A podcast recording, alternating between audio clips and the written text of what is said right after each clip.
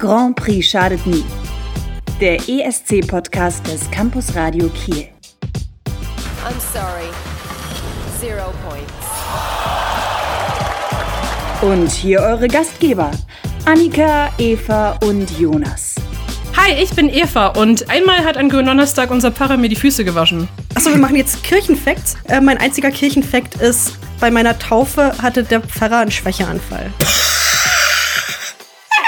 Ich hoffe nicht während er dich Heilige Maria, hat. hat er sich gedacht. Ja, was ich, also auch, ich kann auch kirchlich sagen, aber äh, ich bin am Ostersonntag geboren. Und das ist der gute Einstieg, finde ich, äh, für unsere tolle Osterfolge. Ja, vor allem, weil Jesus an Ostern geboren ist. Nee, Jonas ist an Ostern geboren. Nein, ich wollte dich gerade nur so vergleichen. Ich weiß. Es gibt Leute, Jesus die ist denken, gestorben und Jonas ist geboren. Zufall? Nein, Jesus ist auferstanden und ich bin geboren. Ah, du hast recht. Vielleicht bin ich Jesus. Vielleicht sollte ich mal meine christlichen Fakten noch mal ein bisschen checken. Die Naja. Katholiken, die lernen noch gar nichts. Ne? Okay, Eva, Eva kriegt zu Ostern eine Bibel geschenkt und wir beantworten jetzt Fragen, die ihr uns zugeschickt habt. Ich bin so aufgeregt, weil tatsächlich echt viele Fragen gekommen sind. Wir werden eure Fragen vorlesen, aber wir werden eure Namen nicht sagen, aus äh, Datenschutz. Datenschutzgründen. Die erste Frage lautet, warum nimmt Australien teil? Und da muss man die Person gar nicht anonymisieren, weil das hat tatsächlich fast jeder Zweite hat gefragt. Ja, Warum nimmt Australien Okay, teil? Gegenfrage. Warum nimmt Israel teil? Warum Aserbaidschan, Armenien, Georgien? Warum nehmen die teil? Ja, wer will's auflösen? Es ist tatsächlich komplizierter, als man denken könnte. Es können prinzipiell alle Länder teilnehmen, die Teil der EWU sind. Was die EWU ist, hört unsere letzte Folge an. Die hat ihren Sitz in Genf, das ist die European Broadcasting Union und alle Vollmitgliedsländer dürfen automatisch teilnehmen. Es gibt aber noch die Möglichkeit, dass du assoziiertes Mitgliedsland bist. Dann hast du einen assoziierten Sender, hast aber nicht die gleichen Rechte wie so ein Vollmitgliedsland oder Mitgliedssender, weil die dürfen in der im EBU Council wählen und sich für Gremien aufstellen lassen. Das dürfen assoziierte Mitgliedsländer nicht und die Eurovision Regeln werden ja von der EBU gemacht und dementsprechend ist es super gut, wenn man Vollmitglied ist der EBU und das kannst du eben nicht nur sein, wenn du in Europa bist, sondern eben Russland gehört dazu. Die ganzen nordafrikanischen Staaten sind auch alle Vollmitgliedsländer. Ja, denkt man gar nicht so, ne? Und interessant, assoziierte Länder sind unter anderem Kanada, USA, Chile, Argentinien und natürlich Australien. Und deswegen darf Australien teilnehmen. Und auch China. Ich finde, China ist für mich der Überraschungsste. Ich finde auch Südafrika ist sehr interessant, weil es nochmal in Afrika und unten. Mhm. Also tatsächlich viele Länder einfach, aber halt Australien auch und Neuseeland, Genau, muss man sagen. Ja, und Australien wurde halt 2015 eingeladen, tatsächlich mit der Intention, dass das einmalig passiert. Weil es so viele ESC-Fans in Australien einfach gab. Aber es ist da tatsächlich so ein Ding, dass man das in der Morning Show dort guckt. Das ist sehr lustig. was ich sehr cute finde. Und halt tatsächlich ähm, sind sie dann einfach nie wieder gegangen. Ja, das ist so wie so ein ungebetener Gast, der einfach nicht wieder verschwindet. Nein, das stimmt nicht. nicht. Nein, Ich nein, mein, nein. Äh, haben sie nicht sogar 2016 so den zweiten Platz gleich belegt? Ja, tatsächlich waren die sehr gut die letzten Jahre. Also jetzt vorletz- unsere- letztes Jahr nicht so sehr, ja, aber hört unsere vorangegangene Sendung. Ich finde, sie sind nicht mehr aus der EST-Familie wegzudenken. einfache Frage, komplizierte Antwort. Next. Wofür steht Eurovision? Genau. Ja, also die Eurovision oder Eurovision ist Teil der EBU und gehört zum Austausch von Fernseh- und Hörfunkprogrammen. Das ist ganz hilfreich, weil unterschiedliche Sender weltweit können ja unterschiedliche Formate haben.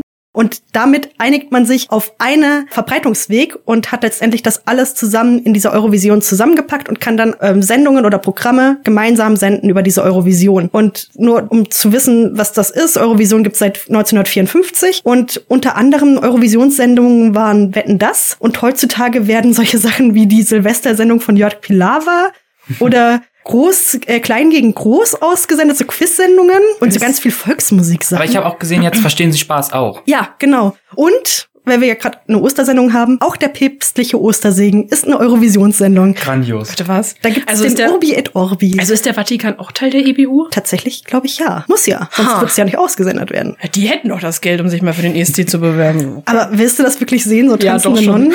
Wir müssen nicht tanzen, aber, aber eigentlich so einen gregorianischen Chor?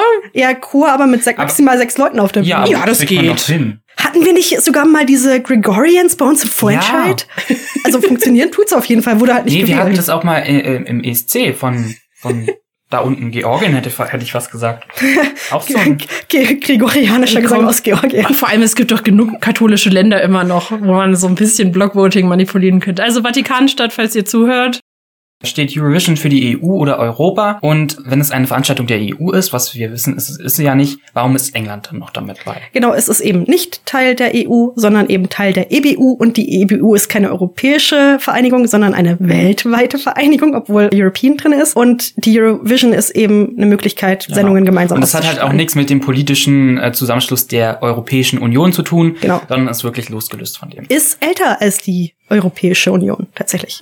Die EBU und die Eurovision. Kommen wir weg von diesem ganzen Thematik, wer überhaupt dabei ist, zu den Outfits. Da gab es auch Fragen und zwar, werden die Outfits der Kandidatinnen über die Jahre immer knapper und sexier? Ich würde tatsächlich nicht sagen. Es kommt halt komplett auf die Performance drauf an. Ich glaube tatsächlich, das Hoch der knappsten Outfits hatten wir in den 2000ern, aber da war das auch so ein Fashion-Ding, dass die Designer immer knapper designt haben. Ich glaube auch, dass das so ein Talking Point ist, der noch so aus den 90ern, 2000ern kommt, wo man das dachte, aber turns out 90er, 2000er waren einfach ein furchtbares Jahrzehnt für Mode. Ja, und ich finde auch die letzten Jahre, danke MeToo, wird es auch besser. Die Sexualisierung von Ja. Frauen auch vor allem wird ein bisschen zurückgefahren. Ich finde, die einzigen, die da tatsächlich noch drunter leiden, sind junge weibliche Sängerinnen und TänzerInnen. Und da sage ich speziell, speziell mit diesem Dottle Stop, damit man beide Geschlechter hier meint. Alright. Was? Oh ja, die Frage ist sehr interessant. Was passiert im Falle vom Krankheitsausfall vom ESC-Urgestein Peter Urban? Wer moderiert dann? Ja, wir anscheinend. Wieso anscheinend? Hallo NDR, wir würden gerne moderieren. Oh, ich würde das so feiern, das wäre so chaotisch, aber. Ja, äh, tatsächlich glaube ich nicht. Ich glaube, die suchen wirklich echte Profis dafür. Mhm. Es war mal angedacht 2019, dass Urban und Michael Schulte zusammen moderieren. Also Michael Schulte, der beinahe Gewinner, der den Platz sagen. vier. Ne? Kommentieren. Platz es geht vier. um Kommen, äh, Kommentatoren. Genau, um. Kommentatoren. Hat aber dann 2020 wegen Corona nicht stattgefunden. Und 2021, letztes Jahr, wäre es ja beinahe dazu gekommen, dass Urban nicht moderiert. Der hatte ja erst eine schwere OP. Der gute Mann ist Oh. über 70, wohlgemerkt. Und Ist ja wirklich, oha. hat dann auf ärztlichen Rat nicht nach Rotterdam reisen können und hat von Deutschland aus moderiert. Das hat man ihm nicht angehört. fand ich, hat er, wurde relativ gut gelöst. Und ich muss ehrlich sagen, ich würde, glaube Michael Schulte auch nicht so gerne alleine als Moderator sehen. Oh Gott, nee. Ich sehe seine. Qualifikation als äh, Kommentator sehen. Ich sehe seine Qualifikation da tatsächlich als Musiker und Künstler nicht so sehr in der Kommentarfunktion. Nee. Da hätte ich schon lieber gerne einen richtigen Hörfunksprecher. Ja, bei dem Thema, wir schicken Profis hin, um Sachen zu kommentieren, kriege ich so EM-Vibes. Ich hätte schon vielleicht Und- gern Per M. Krause. Ich meine, der ist Ja. SWR und nicht NDR, aber der ist schon sehr lustig. Ist ein Radiomoderator. Jonas guckt gerade so Nee, verwirrt. ja, ich weiß, wer das ist, aber das ist jetzt auch typisch, weil du aus, aus der SWR-Region kommst. typisch. Ja, sag Nee. doch du einen vom R RBB, den ich nicht kenne. Beim RBB gibt's nicht so viele Leute. Hallo RBB. Nein, Jonas ähm, kennt euch nicht. Ich halte mich jetzt mal Äh, zurück. nee, tatsächlich, ich wüsste jetzt auf Anhieb niemanden, der mir einfällt, der das so übernehmen könnte. Oder? Also, habt ihr eine Idee da draußen? Ja, ich, klar. Also wir, wie, wie gesagt, wir würden uns bereit halten. Nicht, dass wir wollen, Das dass Peter was Trio passiert. auf jeden Fall. Ich ja. glaube, von seinem Charme her könnte es auch Jendrik machen. Der, hat, Oh mein Gott, dafür würde ich Nee, Geld nee, zahlen. nee, nee, oh nee, mein nee, Gott. der ist so eine absolute Quasselstrippe. Ja, aber du musst ja auch gerade bei den Kommentatoren musst du ja auch mal den Punkt finden. Und ich glaube, ja, das wird schwer. also du musst ja dann, du darfst ja nur bestimmte, wenn die Moderatoren da irgendwas reden, darfst du ja nur sprechen und nicht während des Gesangs. Ich glaube, er würde die ganze Zeit ab. Nein, Ist man- würde der das hinkriegen. ist man als TikToker nicht auch irgendwie auf ein paar Sekunden beschränkt? Doch, der sollte ja. das doch können. Der würde sich dem Erbe des Amtes, würde sich der bewusst sein und ich glaube, der würde das gut machen. Und ja, früher oder später wird es ja wahrscheinlich eher an jemanden anders gehen. Und tatsächlich, jemand, der eine ganz andere Art hat, wäre, glaube ich, besser wie jemand, der es versucht, so nachzumachen. Ja, das glaube ich auch. Aber das war nicht die Frage. Die Frage war, wer macht es, wenn er ausfällt? Und ich glaube, wir haben das so beantwortet mit niemand, dem wird ein Mikrofon vors Gesicht gehalten bis, bis zum letzten Atemzug. Bis zum letzten Abend Atemzug wird das Peter Urban machen. Und dann wird er auch eingefroren. Und, er ist wie die äh, Queen eigentlich. Ja. Die gibt, der, der gibt das nicht. Der ab. wird einbalsamiert und Ja. aufgebahrt beim NDR und dann kann man da vorbeigehen. und dann Inseln im Südpazifik werden nach ihm benannt werden. tut, tut mir leid, Peter Urban. Das tut mir schrecklich Wir sind leid. große Fans. Bitte, Ja. bitte komm in unsere Sendung. Es kommt vom, von Herzen. Wirklich? Ich glaube, ihr seid ein bisschen zu große Fans. Aber okay. Warum sind die Tickets immer so teuer? Ja, das, ich glaube, das würde ich auch gerne mal wissen. Das wird dein Lieblingsthema sein, Jonas. Das hängt mit der Finanzierung des Eurovision zusammen. Du hattest ja schon gesagt, das fandest du so super interessant, wenn wir darüber reden. Ja, letzte Folge. Ich, ich war irgendwie nicht so begeistert, sage ich mal. Also dazu muss man sagen, der ESC finanziert sich aus unterschiedlichen Punkten. Das ist einmal ein Sockelbetrag, der von der EBU bezahlt wird. Dann gibt es die Teilnahmegebühren der Länder. Es gibt Tantiemen und Rechte und Werbeeinnahmen. Und zu guter Letzt die Tickets. Und weil die Tickets irgendeinen Teil der Finanzierung des ESCs ausmachen, der so im, ja, sagen wir mal, unteren zweistelligen Millionenbereich oder mittleren zweistelligen Millionenbereich liegt. Also so irgendwas zwischen 30 Millionen und 50 Millionen irgendwie einzuordnen ist, ist eben das Ticket so teuer. Und ich glaube, man muss auch beachten halt, dass ja gar nicht so viele Leute da rein können und das ist eine Riesenveranstaltung.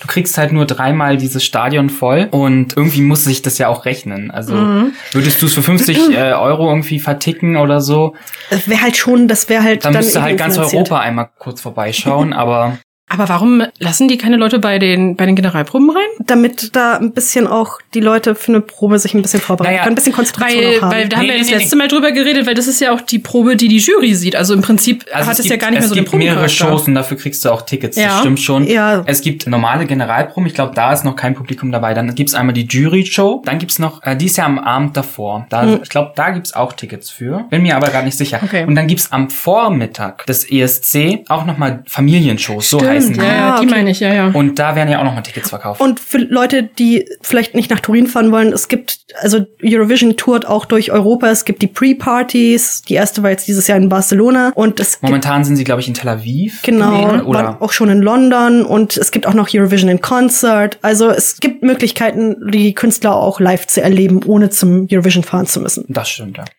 Zum Thema Finanzierung. Ich weiß, es ist dein absolutes Lieblingsthema. Oh, so viel Geld.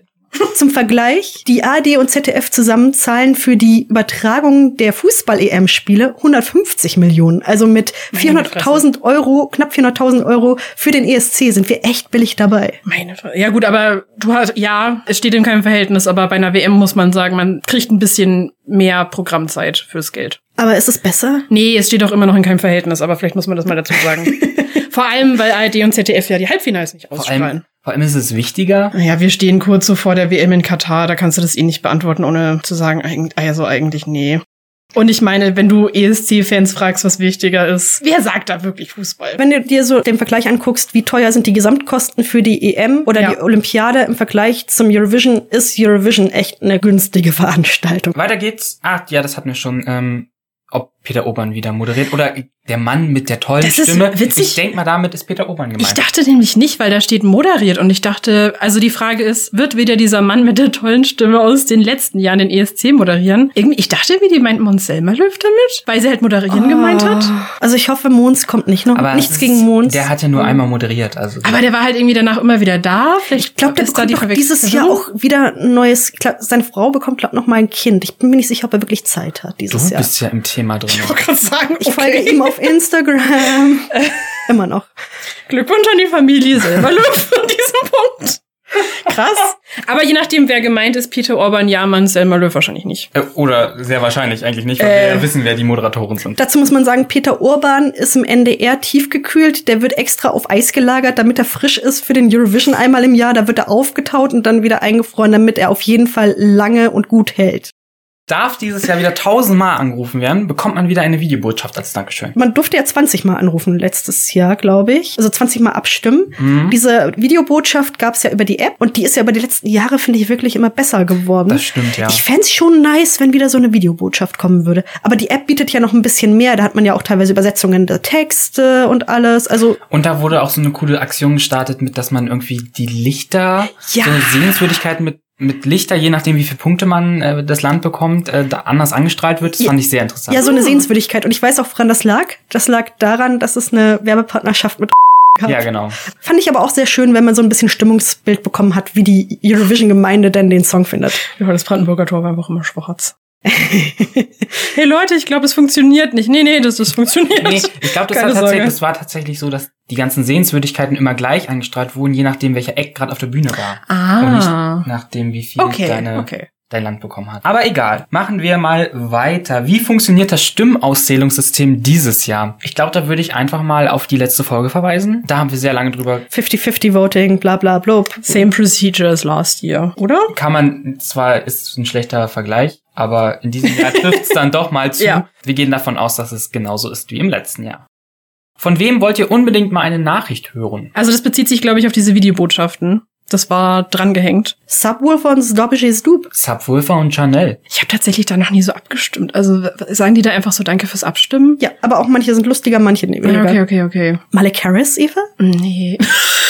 Sie darf doch nicht für eindeutig. Harris abstimmen. Weiß. Ich fahre dafür extra ins Ausland und, und kaufe mir eine SIM-Karte, keine Sorge, Leute. Ja, Ähm, ich glaube, das soll auch nichts mehr, nein, nicht mehr funktionieren. wenn ich eine, eine, eine SIM-Karte mit einer ausländischen Nummer habe, Doch nicht. Hä? Wie, weil das, weil die das übers Netz geht oder so. Ach so. Ach, scheiße. Dann muss ich wohl meinen Flug canceln. Ähm, Du kannst doch einfach zur dänischen Grenze und einmal kurz rüberfahren. Das ist, äh, hm. Sachen, die man nur in, Do- im Norddeutschland Ich wollte gerade sagen, kann. vielleicht hätte ich nicht nach Aserbaidschan buchen Äh, müssen. als hätte scheiße. Deutschland nicht auch andere Grenzen. Wir sind Nee, in Schleswig-Holstein. Die dänische Grenze, meine ich.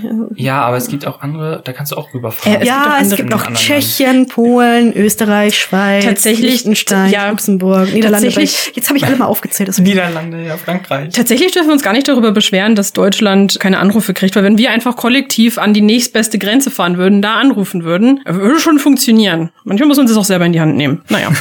Das habe ich nicht gesagt, von wem ich eine Nachricht kriegen würde, aber ich glaube, nee, meine das ist uns Antwort. gar nicht aufgefallen. hast, hast dich super gedrückt, Eva. Ja, danke. Machen wir weiter. Das war in der Schule schon immer so mein Talent. Warum gibt es die Juries? Eigentlich ist die Frage, warum gibt es ein Zuschauervoting? Weil Jurys gibt es eigentlich schon immer. Die wurden nur mit dem Zuschauervoting irgendwann ersetzt. Da fing es auch so an, dass zuerst die größeren Länder das gemacht haben, also Frankreich, Deutschland. Ich glaube 98 war das erste Mal.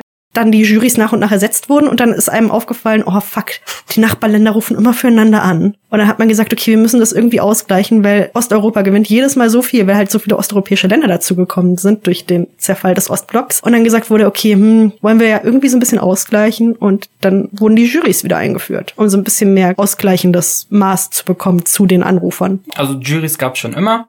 Jo, Ist ja auch eigentlich interessant, weil ich meine, in den 50ern gab es ja wahrscheinlich nicht, noch, nicht so die technischen Möglichkeiten, um da ein europaweites Televoting abzuhalten. Also Äh, Dazu muss ich sagen, Punkt. die ersten Abstimmungen für solche so TV-Programme, wo Leute abstimmen sollten, wurde teilweise über das Betätigen von einer Toilettenspülung zu einer bestimmten Zeit gemacht in Deutschland oder das Betätigen von Lichtschaltern und da konnte man dann, also in bestimmten Städten, und da konnte tatsächlich dann irgendwie das Gas- oder Wasseramt oder so oder Stromleute konnten dann tatsächlich sehen, ob da ein Anstieg in ihrer Kurve da war und konnten dadurch sagen, okay, wie viel da tatsächlich abgestimmt wurde. Das so sie so ein, ich wollte gerade sagen, genau den Blick hast du mir gegeben. So, Annika, erzähl wieder. Vielleicht müssen wir sie auch zu Peter Orban aufs Eis legen. Hä, aber das macht überhaupt keinen Sinn. So, das, hä?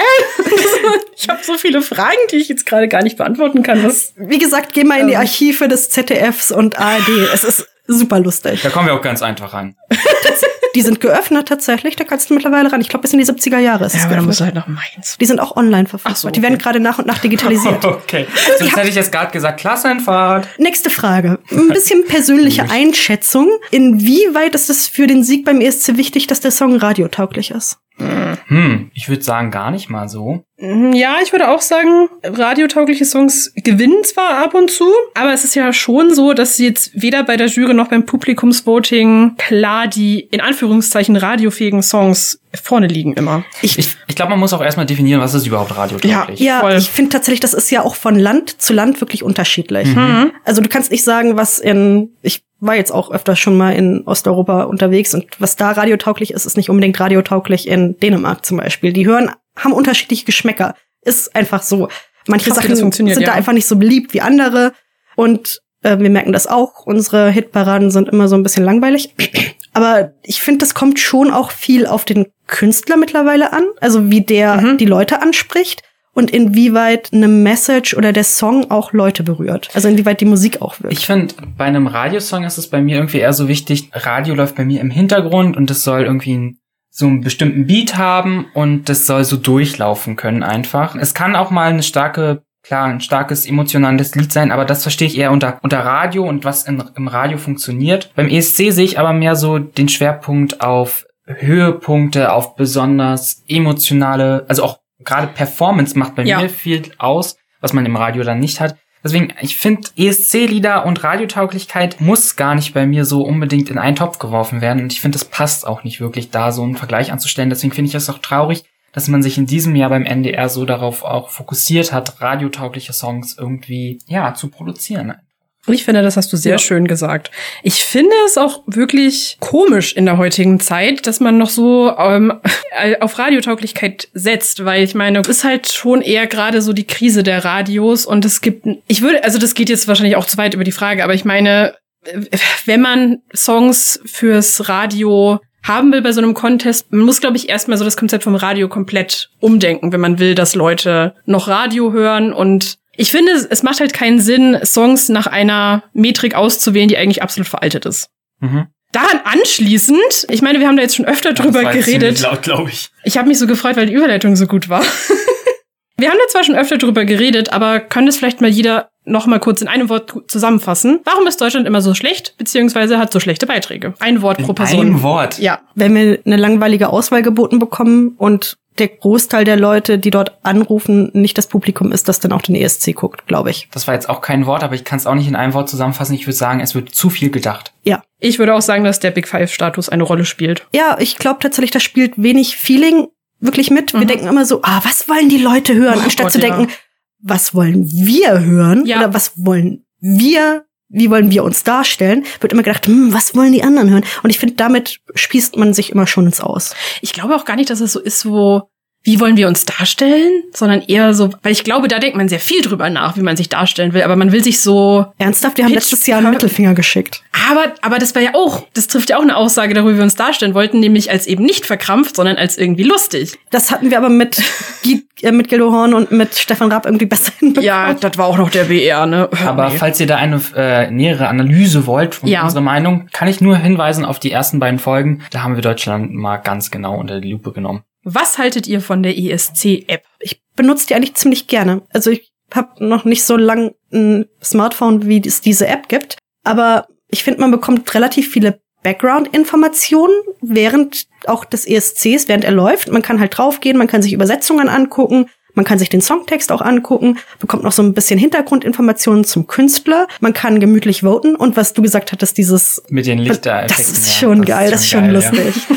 Ich muss sagen, ich finde sie auch äh, mega nice, aber ich benutze sie gar, gar nicht. Also ich benutze sie nicht so viel. Man benutzt sie am Abend, um zu voten, das ist das Einfachste. Oder man macht es per SMS, habe ich auch schon gemacht. Ähm, Bist du oldschool?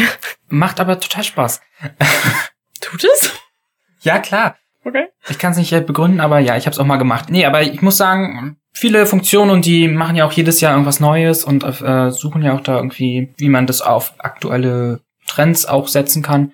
Ich find's gut, sollen sie weitermachen und holt sie euch auf jeden Fall, wenn ihr mehr über den ESC erfahren möchtet. Ja, mich stört nur daran, dass es so eine der Apps ist, die man halt irgendwie einmal im Jahr braucht und dann nie wieder. Das stimmt, ja. aber das fällt auch eher so unter die Ecke, so nehmt immer das Smartphone weg, weil das ist auch irgendwie einfach nicht so mein Stil. Das ist so. Ja, ich mach aber auch, also ich habe die immer nur kurz vorm ESC, lade ich sie rauf, so in der ESC-Woche Ja. und schmeiß sie dann auch wieder vom Handy runter. Ja, weil sie Sorry. dann doch vielleicht einfach zu viel Speicherplatz haben. Nee, Ja. nicht, sorry, ich finde es halt wirklich, das ist das Einzige, was mich an ihr wirklich irgendwie aufregt, weil dann bin, gibt's auch Jahre, wo ich einfach keinen Bock habe, mir die jetzt runterzuladen. Und dann ist so, naja, dann halt nicht. Wie behaltet ihr bei all den Acts den Überblick?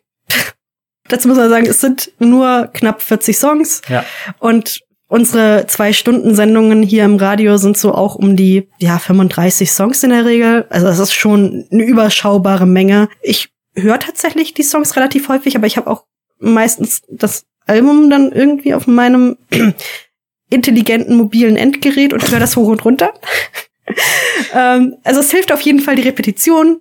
Und äh, wir lesen uns ja auch immer wieder Sachen an zu den Künstlern und dementsprechend weiß man dann auch einfach bestimmte Sachen. Ich glaube, das macht tatsächlich auch die Vorbereitung. Wir beschäftigen uns viel mehr als der Durchschnittszuschauer vielleicht vom ESC damit. Wir hören die Songs mehrfach, wir reden darüber, wir holen uns Informationen über die Künstler und im Endeffekt sind es nachher wirklich die meisten doch sehr unterschiedliche Personen, Auftritte und das kann man schon auseinanderhalten. Also ich sehe da, wären es jetzt 100 Songs, wäre es schon schwieriger, aber ich glaube, man hat sich so auch ein bisschen dran gewöhnt, so 40 Songs im Jahr auseinanderzuhalten, ist jetzt nicht so schwierig.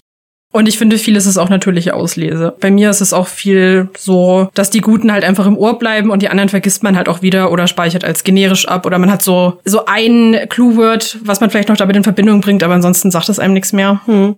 Also ich habe das auch sehr häufig, gerade auch bei den älteren ESC-Alben, die ich habe. Es sind so Sachen, die fliegen bei mir ganz früh raus Ja. von meinem intelligenten mobilen Endgerät. Und dementsprechend habe ich dann oft gar nicht so die Erinnerung an diesen Song, weil ich den halt nicht so oft gehört habe. Aber es sind dann halt so ne All-Time-Favorites, die halt lange auf meinem Handy bleiben und dementsprechend, je länger sie da bleiben, desto besser kenne ich sie auch. Ich Ja. glaube ich glaub auch, weil die Frage könnte ja auch echt auf alle Acts, die bisher gelaufen sind, äh, bezogen sein. Also das sind dann ja schon sehr viele Acts.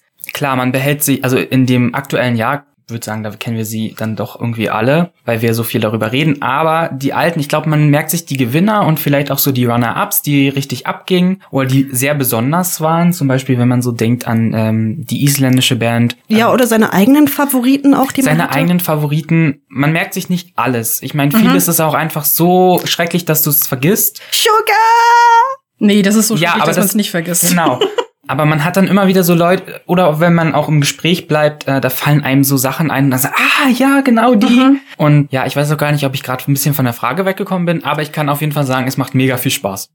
Ich kann nur sagen, dass es mir aber schon auch teilweise bei den Songs dieses Jahr passiert, dass ich schon wieder so ein paar vergessen habe. Mir ist das aufgefallen, als ich unsere sechste Folge, glaube ich, geschnitten habe und du gefragt hast, welche Songs ins Halb äh, ins Finale kommen. Und mir ist komplett, mir, ich habe komplett vergessen, dass die Schweiz in diesem ersten Halbfinale ist. Was Und- jetzt nicht positiv ist. Nee, ich, ja, tut mir jetzt auch leid an alle Schweizer Hörer, dass ich euch jetzt da so rausfiltere, aber ich war so, im Nachhinein, die kommen garantiert nicht weiter, weil das Song einfach so, weil ich den schon wieder vergessen habe. Und ähm, solche gibt es auch schon dieses Jahr. Sorry. Ja, ich finde, dieses Jahr sind auch ganz viele so Sad Boy Balladen-Performances, die so ineinander übergehen und es gibt so ein, zwei, die rausstechen und der Rest ist so, "Ah, okay, Ich vergessen. bin echt dafür, dass wir mal so ein Battle Royale der Sad Boy Songs machen, weil da fällt ja auch unser lieber Malik drunter. Also, was ist denn die nächste Frage? Oh, das ist eine super Frage, weil da haben Eva und ich völlig vollkommen unterschiedliche Oh. Meinungen. Wo würdet ihr Pinkelpausen machen? Also, welche Auftritte sind vielleicht weniger sehenswert für euch? Pinkelpausen gibt's nicht. Bei Jonas wird ein Eimer mit ins Zimmer gestellt für den Notfall. Jonas ist der Vertreter Erwachsenenwindel. Oh Gott. Nein, nein, um Gottes Willen. Ich gehe auch mal auf Toilette. Muss ich zugeben. Also- Also, sonst schafft man das ja auch gar nicht. Also Profis wissen ganz genau, man geht vorher, trinkt der währenddessen nicht viel und geht Mhm. dann bei der Stimmauszählung. Das Problem ist halt, wenn du halt daraus einen Abend machen willst, wo man auch ein bisschen Alkohol trinkt, dann muss man automatisch mehr aufs Klo. Also das ist eine Strategie, aber es ist, glaube ich, nicht so für die ESC-Party geeignet. Okay, sagt uns vielleicht jetzt so drei, vier Songs, wo ihr sagen würdet, da könnt ihr getrost dieses Jahr auf Toilette gehen. Also ich würde tatsächlich die Position einnehmen, dass man nicht unbedingt während des Songs gehen muss. Ich würde sagen, geht während den Interviews, die während, Oder die während der po kommen. Postcards. Es kommt Die drauf an, wie Podcast- schnell du bist. Ne? Und wie weit das Klo weg ist, weil die Postcards, ah, da, da, da musste, das musste Alternativ Hm. gibt es die Möglichkeit, ihr habt ein Tablet oder ein Handy, guckt es auf dem Endgerät an, während ihr auf Toilette seid. Das ist voll der Tipp für die ESC-Party, wenn du da den Livestream noch laufen lässt, so auf dem Waschbecken oder sowas. Das muss ich mir merken, das wäre mega witzig.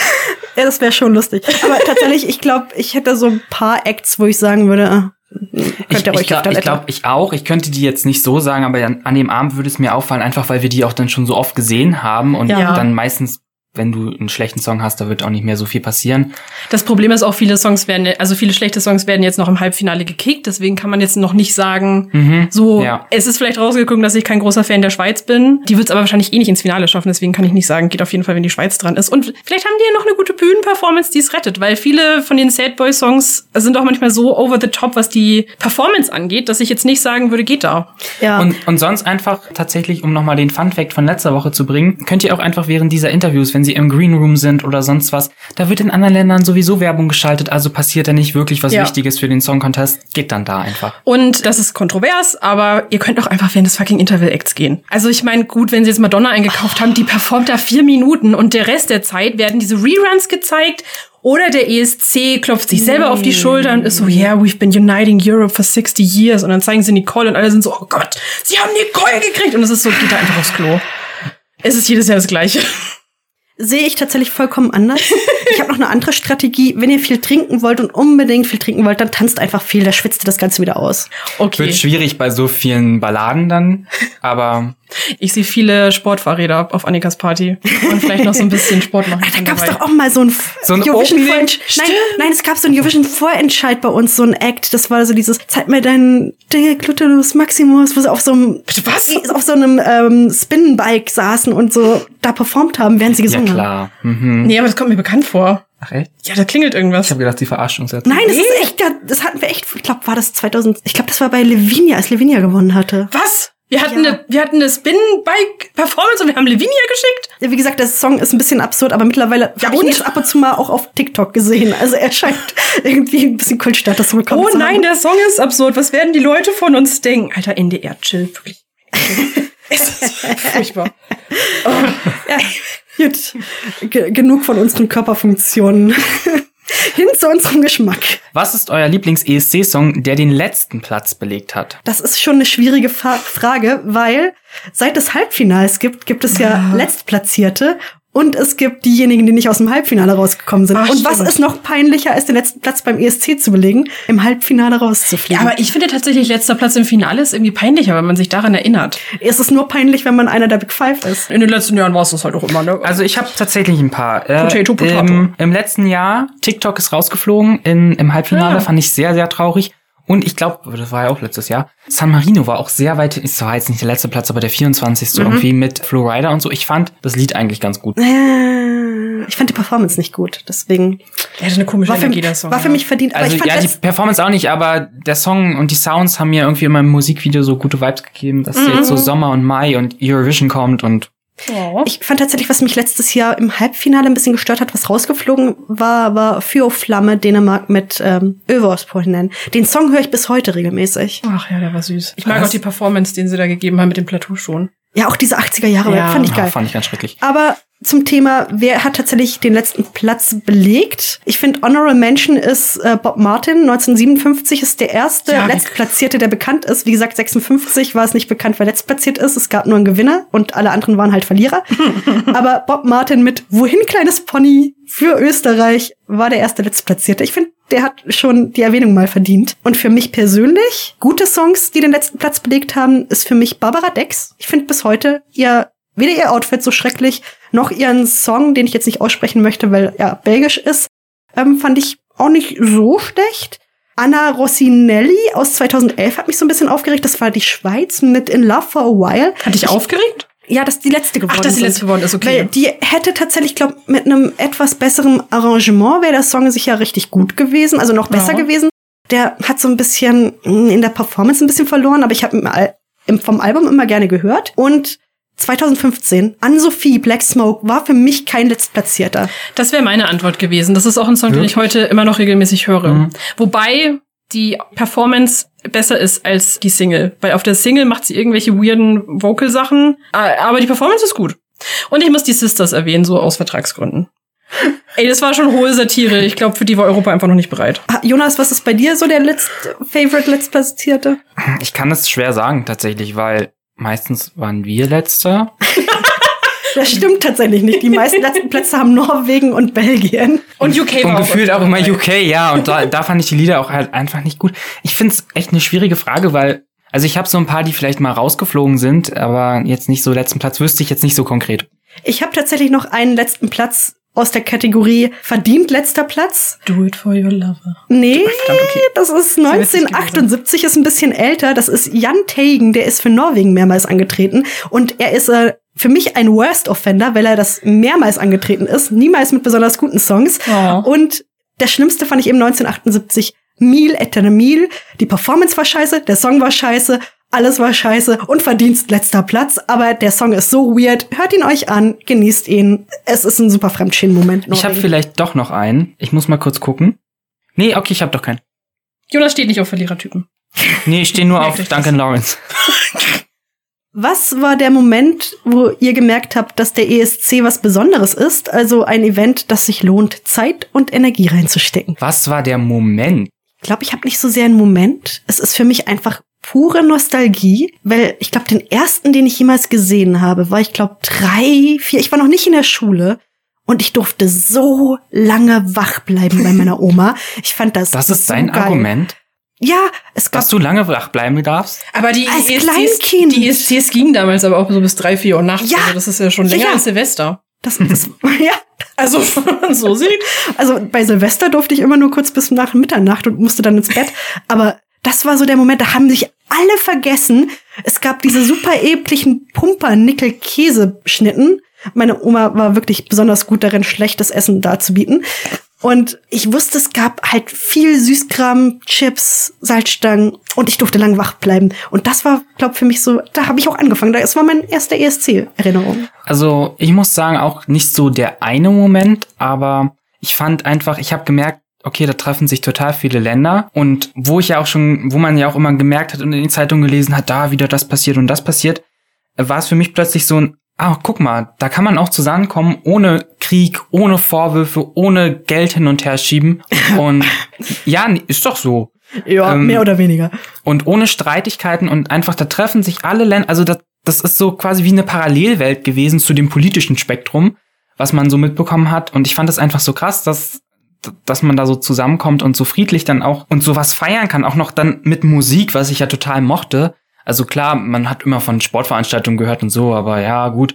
Das war ja dann immer, Sportveranstaltungen finde ich noch was anderes, weil da tritt man ja noch mehr gegeneinander Mhm. angefühlt. Hier präsentiert man sich ja und feiert das einfach nur, dass man dabei ist. Und das fand ich so gut. Und ich glaube, wenn man jetzt so einen richtigen Moment sagen muss, dann vielleicht als Conchita gewonnen hat, weil ich da, Hm. weil man da gemerkt hat, wie doll offen dieses Ding ist. Also nicht nur, dass es friedlich ist, sondern auch einfach, dass es sehr tolerant ist und toleranter als viele andere Sachen auch einfach zu der Zeit. Ja. Man merkt, dass du nicht aus der Generation 90er Jahre bist, weil da hättest du da Nee. international gesagt. Nee, absolut nicht. Aber das ist so halt der Moment, den ich in äh, Erinnerung habe, dass der Eurovision Ja. Song Contest in irgendwelchen Dingen weiter war als der Rest so der Menschheit, der Politik oder was auch immer. Ja. So dem Vibe würde ich mich auch anschließen. Also ich, ich finde, bei mir ist es auch nicht so ein Moment, aber bei mir ist es immer so ein Moment pro ESC und zwar so am Anfang irgendwie, weil man dadurch, dass so dieses Tedeum gespielt wird und äh, dieses zweisprachige Moderieren und dies, auch diese diese Flaggenparade, Ja.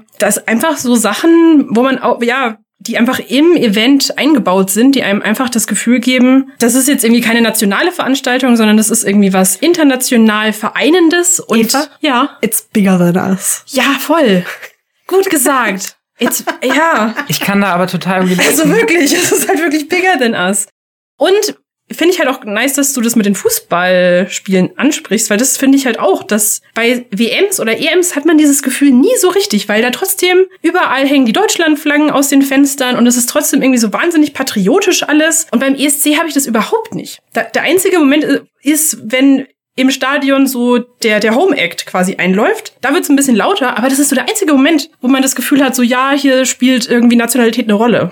Ja, ich finde, das hat Und letzter- beim Stimmenvergeben. Ja, aber bei der Stimmenvergabe ist es in letzter Zeit doch ein bisschen, dass ein paar Leute ausgebuht werden. Ein bisschen außer Hand geraten. Bitte Ich lass muss sagen, das. äh, ich fand gut, dass du gesagt hast, die Flaggenparade und so findest du so ein verbindendes Element. Ich finde auch immer die Openings, wenn die irgendwie noch so coole Filmaufnahmen von dem Land machen oder ich finde auch das Opening von 2019 einfach sehr gut, wie dann da Netta mit ihrem Flugzeug einfliegt und dann sind da so ganz, ganz viele Passagen, stehen da die ganzen Leute und guckt euch das mal an. ich finde gerade immer diese Momente, da habe ich auch immer das Gefühl, dass da dieses, dieser Zusammenhalt und alle kommen zusammen und das ist wie so eine Riesenparty und man freut sich schon Wochen vorher drauf und Ich kann ich auch absolut verstehen. Diese Postcards sind, finde ich, immer ganz interessant, wenn man da so ein bisschen Fernweh-Feeling meistens Ja. bekommt Mhm. und so denkt, hm, also da könnte ich vielleicht auch mal meinen Urlaub machen. Ja, vor allem, weil es immer gleich ist, aber dann auch unterschiedlich, weil da jeder Künstler sich nochmal forscht. Ich finde einfach grandios dieses- dieses Konzept. Ja. War, wer hat diesen ESC erfunden? Ich möchte mich Die- bei ihm Aber das bedanken. ist das Schöne, weil das hat ja nicht nur eine Person erfunden, sondern das hat sich ja über die Jahre alles aufgebaut. So die Postcards gibt's erst Genau. seit 20 Jahren, so die Flaggenparade gibt's noch kürzer, oder? Ja. Ne? Also es ist halt, ja, es ist halt so ein kulturelles Gebilde, was sich irgendwie über die Jahrzehnte aufgebaut hat. Und das ist Zu einem Riesen-Event. Ja, Apropos Riesenevent, was ist für euch bei dem ESC wichtiger? Die Sänger, die Shows währenddessen oder eher das Mitfiebern bei, bei der Stimmenauszählung? Warte, was ist, bei, mit, was ist mit die Show währenddessen? Ach, die Show während, ach, der Interval Act. Ja, der Interval Act fällt bei mir raus. Natürlich. Ich finde der Interval Act, wenn da Le interessante Leute sind, kann man sich das schon angucken. Aber, Aber die Priorität, die Sänger, die Show oder die Stimmenauszählung. Hm. Also ich würde schon sagen, die Show an sich. Aber bei mir ist es tatsächlich in den letzten Jahren so weg von der eigentlichen Show, mehr zu allem, was so drumrum passiert. Das ist, das ist für mich viel interessanter, der Red Carpet, wie da die Leute dann, Uh. wie sich die Sänger darstellen, wie sie sich freuen, wenn sie da ankommen. Oder auch, es wird, es wird einfach auch so viel nebenbei gemacht. In den Pressezentren Zentren ist man ja nicht drin, aber man hört immer so, ja, da war noch eine Veranstaltung oder da haben sie noch was besucht und da wurden noch Backstage irgendwas aufgenommen. Und gerade das ist so das Spannende, dass es so mehr dimensional ist und nicht nur auf diese eine Show fixiert. Und das, dieses Show ist dieses, was immer da ist. Und das andere darum wird einfach immer gemacht. Und deswegen finde ich das total interessant. Die Show ist nachher nur noch so, der Abschluss ist wie, du weißt, Weihnachten gibt's Aha. immer zum Schluss Geschenke auspacken und dann so. Hm, interesting, okay. Weil ich glaube, bei mir ist es schon primär die Show. Die Tour. Aber ich glaube, bei mir kommen da so zwei, zwei Wölfe in meinem Inneren. So der eine feiert. Sapulfa, Keith und Jim. Oh, hallo. Ich habe jetzt, ich wollte eigentlich eher auf. Ah, ich habe den Namen des französischen Typis vergessen. Ich bin nicht so gebildet, wie ich wirke. In jedem Menschen sind zwei Wölfe, egal. Der eine freut sich besonders über die Songs, weil da kommt auch immer eher so dieses Konzerthafte und Performative raus und ich denke sehr wenig über die Platzierung am Ende nach. Und bei der Punkteausgabe, dann kommt dann so meine Sportnatur raus und dann wird so sich aufgeregt, geschrien, gelacht und mit dem Rest des Internets darüber gerätselt, was die Jury wieder zusammenvotet. Wie gesagt, beim Voting habe ich schon ganz andere Ausmaße des Votings erlebt. Dementsprechend ist das mittlerweile für mich ein zahmes Kätzchen geworden. Ja, aber man regt sich, also ich reg mich halt trotzdem auch irgendwie gerne darüber auf. Weil ich fieber so- gerne mit, aber mein Favorit ist wirklich tatsächlich die Show. Also dieses, den Leuten zugucken, wie sie die Leistungen bringen ihres, oft ihrer Karriere, leider, für viele. Ähm, aber das ist echt schön dazu zu gucken. Das Aber int mir. interessant, darüber haben wir uns noch nie so wirklich unterhalten, Ja. dass wir doch da sehr, doch ein bisschen unterschiedlich sind. Was gefällt euch am besten am ESC? Ich glaube, ich glaube, das habe ich gerade schon so ein bisschen gesagt, so das ganze drumherum bei mir ist das. Das mag ich einfach. Und diese Verbundenheit, das hatten wir beide auch schon gesagt, Eva. Ja, Ich glaube, ich mag wirklich die Diversität. Also wirklich Mhm. nicht nur von Personendiversität, sondern auch musikalische Diversität. Du wirst teilweise mit Kulturelle. Ja, Ja. du wirst mit Sachen konfrontiert, die du noch nie mit deinem Leben, in deinem Leben gesehen hast oder auch nie irgendwie sonst irgendwie kennenlernen wirst. Mhm. Und ich habe teilweise da auch für mich Sachen entdeckt, wo ich nie gedacht hätte, boah, finde ich geil. Also sowas wie ukrainischen Goa oder sowas. Ist Mhm. halt, hätte ich nie dran gedacht, aber ist geil. Oder auch allein schon zu wissen, welche Länder es gibt, welche kulturellen Hintergründe dieses Land hat oder auch welche Städte das hat. Also, dass Tel Aviv so eine offene, freundliche Stadt ist oder dass wie Lissabon aussieht, wieder, also ich bin ja nicht direkt vor Ort gewesen, aber man hat so einen Eindruck bekommen von dem Land, von der Mentalität, auch weil ja die Moderation auch oder die Show zeigt sich ja schon immer auch ein bisschen das Land wieder. Und finde ich ganz interessant. Man kann super viel lernen auch dabei. Ich finde auch, ich weiß nicht, ob es meine Lieblingssache am ESC ist, aber dass man Länder jenseits von Stereotypen kennenlernt, finde ich halt irgendwie schon ziemlich nice. Also, dass man, weil, weil das ja quasi immer eine Selbstrepräsentation des Landes ist, was da für Musik beliebt ist oder was sie halt auch da gerne hingeschickt haben. Und das kriegt man irgendwie sonst bei so Ländern wie Moldau oder sowas ja eigentlich nie mit, was da für Musik gern gehört wird. Und Ja. Das ist irgendwie eine richtig gute Möglichkeit, das Land irgendwie kennenzulernen, ohne hinzufahren und auch irgendwie seinen Horizont zu erweitern. Ja, also auch sowas wie inklusiver Punk aus Finnland Ja. auf Finnisch mit einer inklusiven Band. Noch nie drüber nachgedacht, dass es sowas geben kann. Habe ich dort gehört, habe mich drin verliebt, fand ich geil. Aber auch so allgemein, auch das, äh, wie, wie, wie viele Sprachen es gibt oder wie die Sprachen klingen und Ja. also das ist halt Okay, sowas. ich ändere meins nochmal. Die Sprachen. Ich finde Oh. Sprachen so toll. So, gesungene Sprachen. Ja, ne? I, I love it. Sprachen ist tatsächlich auch so eins meiner Lieblingsdinge. Aber äh, ich, ich habe einfach zwei Sprachen in Europa, die ich absolut nicht mag. Ich Nein, sag jetzt doch nicht welche. positiv. Aber jedes Mal, wenn ich die höre, Aber eine hast du, glaube ich, schon erwähnt. Das ist jetzt gar nicht so ja, verdeckt. alle anderen höre ich gerne. Nur die zwei nicht. Ihr wisst, wer ihr seid. Georgien hatte seine größten Erfolge bisher beim Junior ESC. Da konnte das kleine Land im Kaukasus schon dreimal gewinnen. Beim ESC für Erwachsene wartet das Land noch auf einen Sieg. Das soll dieses Jahr das Künstlerkollektiv Zirkus Mirkus bewerkstelligen. Wer sich genau hinter dem Namen Zirkus Mirkus versteckt, ist wie bei den Norwegern nicht ganz bekannt. Sie sollen aber eine nicht ganz erfolgreiche Zirkuskarriere hinter sich haben. Mit ihrem Song Lock Me In wollen sie die Grenzen herkömmlicher Musikgenres sprengen.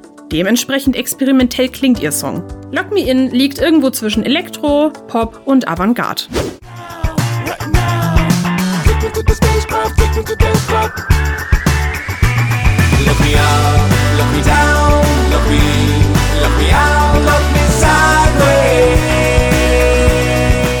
Georgien ist dieses Jahr wieder bei uns dabei. Jetzt auch ohne Russland. Ich glaube, da macht es denen vielleicht auch ein bisschen mehr Spaß, wieder teilzunehmen. Ja, ich wollte gerade sagen, ich habe gar keine Erinnerung mehr an, was die so die letzten Jahre gemacht haben. Ja, ist tatsächlich auch eher so für mich ein bisschen im Hintergrund so ein bisschen blass gewesen. Jetzt, wo ihr das sagt, ja, mir geht's genauso. Ich finde tatsächlich so dieses Zirkus Mirkus ist ja so dieses ein Experimente. Also sie sagen ja selber, sie wollen Musikgenre sprengen und ich finde, das tun sie schon so ein bisschen. Das hat so ein bisschen mm, ein bisschen experimentellen Klang so vom Instrumental her. Ist Ja. so ein extremer gute Laune Song. Extrem? Ich finde schon. Gute es Macht, Laune? macht so gut Vibes, so, ein- so ein Good Vibes Song, so mit Ja, aber Ich finde ich, ich find einfach, der Song ist auch darauf angelegt, mich zu verwirren, oder? ja, ja, ja, ja. ja. Er hat so wenig Text und der Text, den der, der da drin ist, ist so vieldeutig so lock me in, lock me out. Ist das jetzt gegen Russland, gegen die EU, wegen Corona? Was, was meint ihr? Was Die wollt ihr mir interpretiert da sagen? schon wieder so viel rein. Ja, ich glaube, das ist so eine Subwoofer-Moment, wo das glaub, Was übrigens so- auch lustig ist, wenn man nicht genau weiß, wer hinter Circus Mirkus genau Nein, steht. Leute, wirklich. Oh Wir Mann, haben ey. zwei davon dieses Jahr. Also die sind das Subwoofer des zweiten Halbfinales. Okay. Ah, finde ich aber einen schwierigen Vergleich, weil ich meine so, den Beat finde ich ganz gut. Ich mag auch so den Frontman. Der bin ich mal gespannt, was der so auf die Bühne bringt. Ich mag auch die Kostüme im Video. Also ich glaube, das kann sehr unterhaltsam werden. Aber der Song, finde ich, ist nicht sehr eingängig. Echt? Ich hatte das super Ohrwurm Ey, von. ich könnte dir den jetzt Ja. nicht. Ich wäre auch eher mehr so auf Evas Seite. Also ich kann mir schon vorstellen, dass das eine lustige Performance wird mit dem Typen, weil, ja, also kann, also kann ich mir echt gut vorstellen mit ihm irgendwie, dass er da irgendwas macht und dass mich das unterhält. Es ist mehr Aber- als nur ein Künstler, wollte ich nur mal kurz sagen. Ja, aber der Frontman, der. Ja, du, keine Ahnung, sieht man nicht so gut im Video. Aber der Frontman auf jeden Fall, aber das Lied ist halt echt so, wo ich mir denke, so, well, das ist meine Pinkelpause. Ich finde den super weird. Ich finde ihn dadurch, dass er so weird ist, finde ich ihn interessanter. Nee, gibt schönere Mir- weirde Songs. Mir ist er nicht weird genug irgendwie, muss ich sagen. Da gibt's andere Kandidaten. Also ich finde, er ist sehr typisch für den Eurovision, dadurch, dass er wahrscheinlich eine sehr weirde Performance bringen wird, die auch ihre Momente haben wird, die so im Internet irgendwie ähm, aufgearbeitet werden werden. Aber der Song Gearbeitet selber, werden ist auch ein schönes Wort. Also was ich interessant finde, wie gesagt, dieses Genre und Musikkonventionen sprengen. Sie halten irgendwie keinen festen Beat durch den Song durch. Sie spielen da so ein bisschen Ja. mit. Sie also so sehr experimentelles Instrumental-Arrangement und wie gesagt, der Song ist für mich auch so super dadaistisch.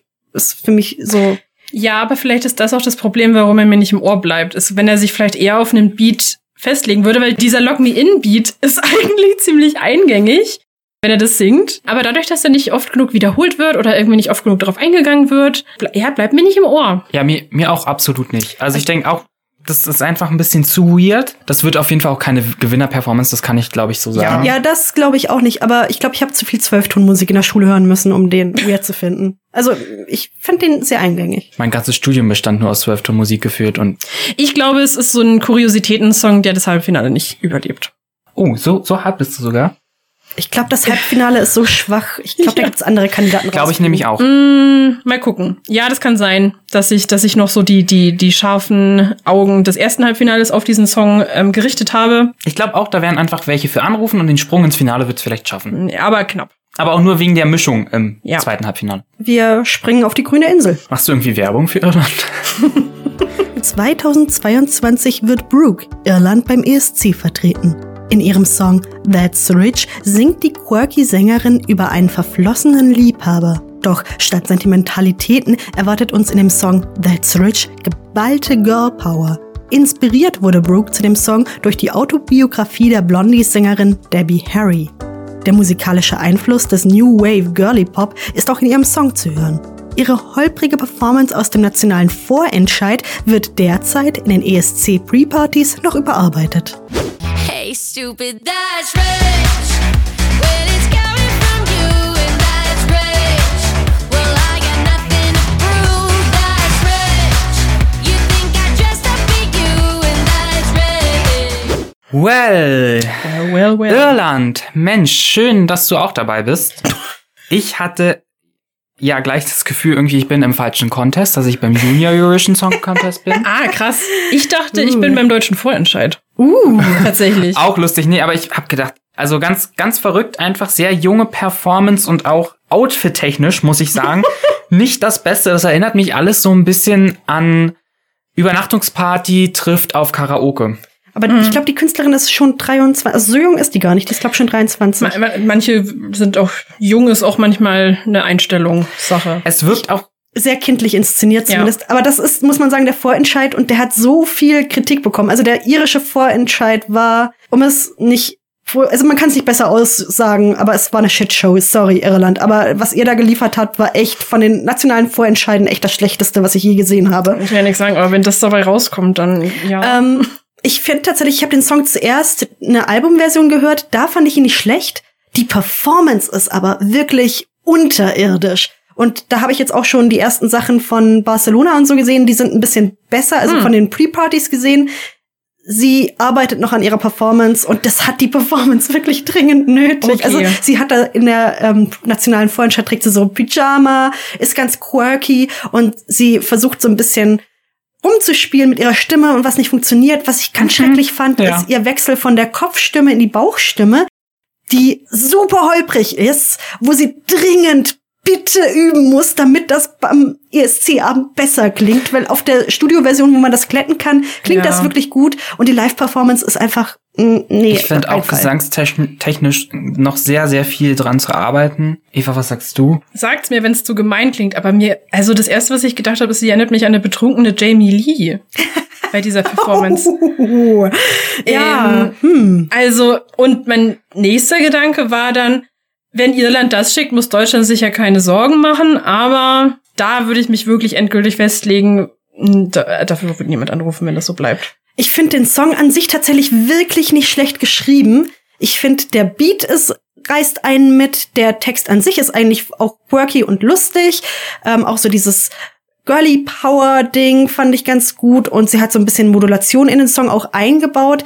Aber tatsächlich, wie sie es halt in der Live-Performance rüberbringt, gerade auch ihre Bridge, die eigentlich noch mal so ein bisschen den Spannungsbogen aufbauen sollte, geht total unter in der Live-Performance. Das wirkt, wie gesagt, auf der Studioversion so viel besser.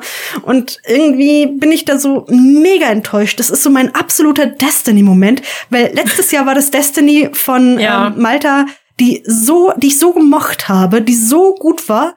Und dann hat sie so eine richtig miese Performance abgeliefert im Finale, wo ich mir dann geschworen habe, ich gucke mir jedes Mal vorher eine Live-Performance von den Künstlern an. Ich will nicht noch mal so enttäuscht werden. Wo ihr das auch gerade alle so sagt und du auch gesagt hast, dass Deutschland gar keine Angst mehr haben muss, fällt mir auch auf, dass in den letzten Jahren Irland auch allgemein nicht so gut abgeschnitten Nein. hat. Also Ja. irgendwie scheint da auch der Wurm drin zu sein. Die haben Letztes seit den Jahr- 90ern keine wirklich guten Performances mehr. Also da hatten sie ja ihre letzten Sieg gehabt und sie sind ja, wie gesagt, sie sind Rekordhalter eigentlich. Sie haben die meisten Siege. Das erinnert mich jetzt nämlich so ein bisschen auch an dieses 22 von vor ein paar Jahren, ja. äh, wo sie da auf so einer Bar lag. So äh, ganz komisch. Finde ich echt, Ja.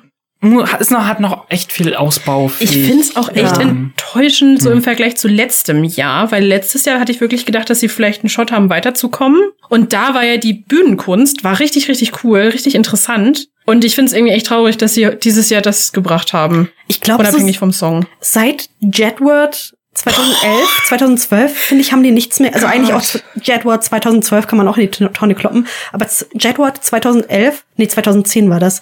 Seit Jedward 2000, nee, 2011 haben die, finde ich, nicht mehr wirklich gute Sachen gebracht. Den Satz, den man auch nicht hören will, so seit Jedward geht's bergab. Naja, gut, die waren beliebt damals, aber das habe ich damals schon nicht so ganz verstanden. Ja, traurig irgendwie, weil. Aber vielleicht ähm, fängt sie sich noch mal, zumindest was die Performance angeht. Und Auf jeden Fall scheint sie ja daran zu arbeiten. Ja, das und dann ist ja- gucken wir mal, was am Ende dabei rauskommt. Bis Ja. Mai ist ja auch noch ein bisschen Zeit. weil wir wollen ja noch auch, mein Wackelkandidat, sehe ich noch Ja. nicht im Finale. weil wir wollen ja auch nicht, dass sich irgendjemand auf der ESC-Bühne blamiert. Das ist eigentlich nicht das, was wir sehen wollen. Ja, von der grünen Insel in das eher kargere Israel. Mit seinem Sieg bei X Factor Israel löste Michael Ben David auch gleichzeitig sein Ticket für den ESC. In IM geht es darum, sich selbst so zu akzeptieren, wie man ist. Passend zu einem derart selbstbewussten Song liefert Michael Ben David eine selbstbewusste Dance-Performance ab. Er selbst kämpfte lange damit, sich selbst zu akzeptieren. Ihn quälten Mobbing, seine hohe Singstimme und die Ablehnung seiner Homosexualität durch seine Mutter. Seine früheren Schwächen verbinden sich in IM zu einer starken Disco-Pop-Hymne für die LGBTQIA-Plus-Szene. I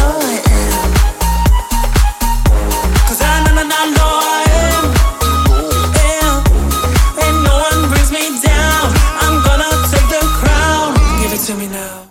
Bei I Am hatte ich wieder genau das Gleiche. Ich fand die Live-Performance nicht so gut wie die Studio-Version. Ich finde auf jeden Fall, also er singt ja ganz am Anfang, das ist so dieses typische, wieder, äh, ist wieder so ein, habe ich schon letzte Woche, glaube ich, so drüber gejammert. Mhm. The Voice oder Casting-Show-Gewinner, wo er ganz am Anfang so zeigt, so, ah, guck mal, das ist meine Stimme und so toll kann ich singen. Ist für mich so die große LGBTQIA-Plus-Nummer dieses Jahr. Was tatsächlich auch gar nicht so oft passiert, ne? Dass es so offensichtlich auch dargestellt wird, finde ich. Ja. Also das ist schon sehr, sehr, ja, sehr klar einfach. Ja, meistens sind die äh, Darsteller einfach queer, aber die, die Songs nicht unbedingt. Genau, die Songs dann eher so allgemeine Themen. Ja, ich finde auch tatsächlich so dieses Styling da relativ cool. Also vor allem, er halt hat ja auch diesen ähm, Porn-Stash und die Tänzer halt auch einfach knallhart auch, also die männlichen Tänzer. Und äh, die halt ein auch so die bisschen, sexies, die, the sexiest Moves haben nicht die weiblichen Tänzerinnen, sondern eben die männlichen Tänzer, was ich auch schon mal extrem geil finde. Ich habe auch so ein bisschen Borat-Vibes, so was die Background-Tänzer angeht. so mit den Unterhänden. Nee, es ist für mich schon so eher so 70er Jahre, 70er Jahre Vibes. Aber vom, ja, vom Song her nicht so. Was sagen wir zum Song? Ich finde tatsächlich den Look top, den Song okay. Und Gesang, wie gesagt, das ist so dieses furchtbare Casting-Gequietsche, wo ich einfach keine Lust mehr drauf habe. Ist mir auch ein bisschen zu doll verschieden. Also wie du sagst, es wird so doll darauf irgendwie, ich zeig jetzt ganz viel. Hm. Mhm. Das macht den Song auch sehr kaputt, finde ich.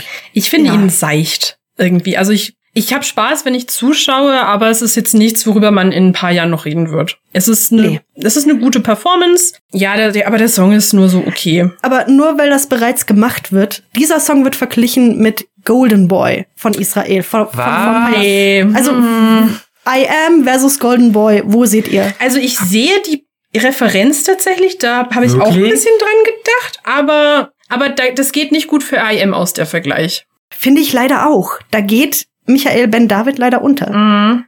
Golden Boy war Also halt ich schon eine, so eine äh, absolut epische Performance, wirklich geile Dance-Nummer und der Song war auch gut. Und Ja. ich finde, hier ist, hier ist, stimmt das Styling, hier stimmt die Tanzperformance, aber es stimmt halt einfach nicht der Song. Der Song Ich ist kann einfach, das überhaupt gar nicht nachvollziehen, warum Ja. man das miteinander vergleicht, ehrlich gesagt. weil es beides aus Israel gekommt und beides mal viel auf Tanz gesetzt wird. Ja, Well, Leute, also da müssten wir dann noch mal tiefer in die Materie gehen, warum jetzt. Aber ja, würde ich nicht machen und ich würde auch sagen, einfach Golden Boy. Komm, Golden Boy als Vergleich. I'm a golden boy. Come here to enjoy. I'm the king of fun. es ist halt wirklich, und jetzt, jetzt singt mal IM stattdessen, also das macht doch keiner. Because I am. Ja, Ja, nee, ich, ich kann seh das ich nicht mal, nicht. ich kann das nicht mal nachsingen, Ja. weil das für mich, also es ist schwierig nachzusingen, kann ich verstehen. Er gibt sich da echt viel Mühe und er hat wirklich Gesangstalent, aber wie gesagt, das ist für mich so ein Casting-Gequietsche, wo ich echt drauf Schafft verzichten es kann. das in das Finale? ist Ja. Ich glaube ja, ich glaube ja, aber ich, wie gesagt, nicht mein Favorit dieses Jahr. Mich regt, auch, mich regt auch die Schreibweise so ein bisschen auf. Dieses I.M. das, Ja. I don't know, finde ich ein bisschen cringe. Aber das ist nur nebensächlich. Hätte man besser machen können. Next! Polen entschied sich dieses Jahr sehr kurzfristig für einen nationalen Vorentscheid. Diesen konnte Ochmann gewinnen. In seiner Popballade River singt er über das erdrückende Gefühl der Verzweiflung. Aufgeben wollen wir diesen Beitrag aber nicht. Ochmann präsentiert diesen Song gefühlsbetont und belebt ihn mit seiner beeindruckenden Stimmgewalt. Bevor River davongespürt wird, wollen wir ihn in unserer Redaktion für euch besprechen.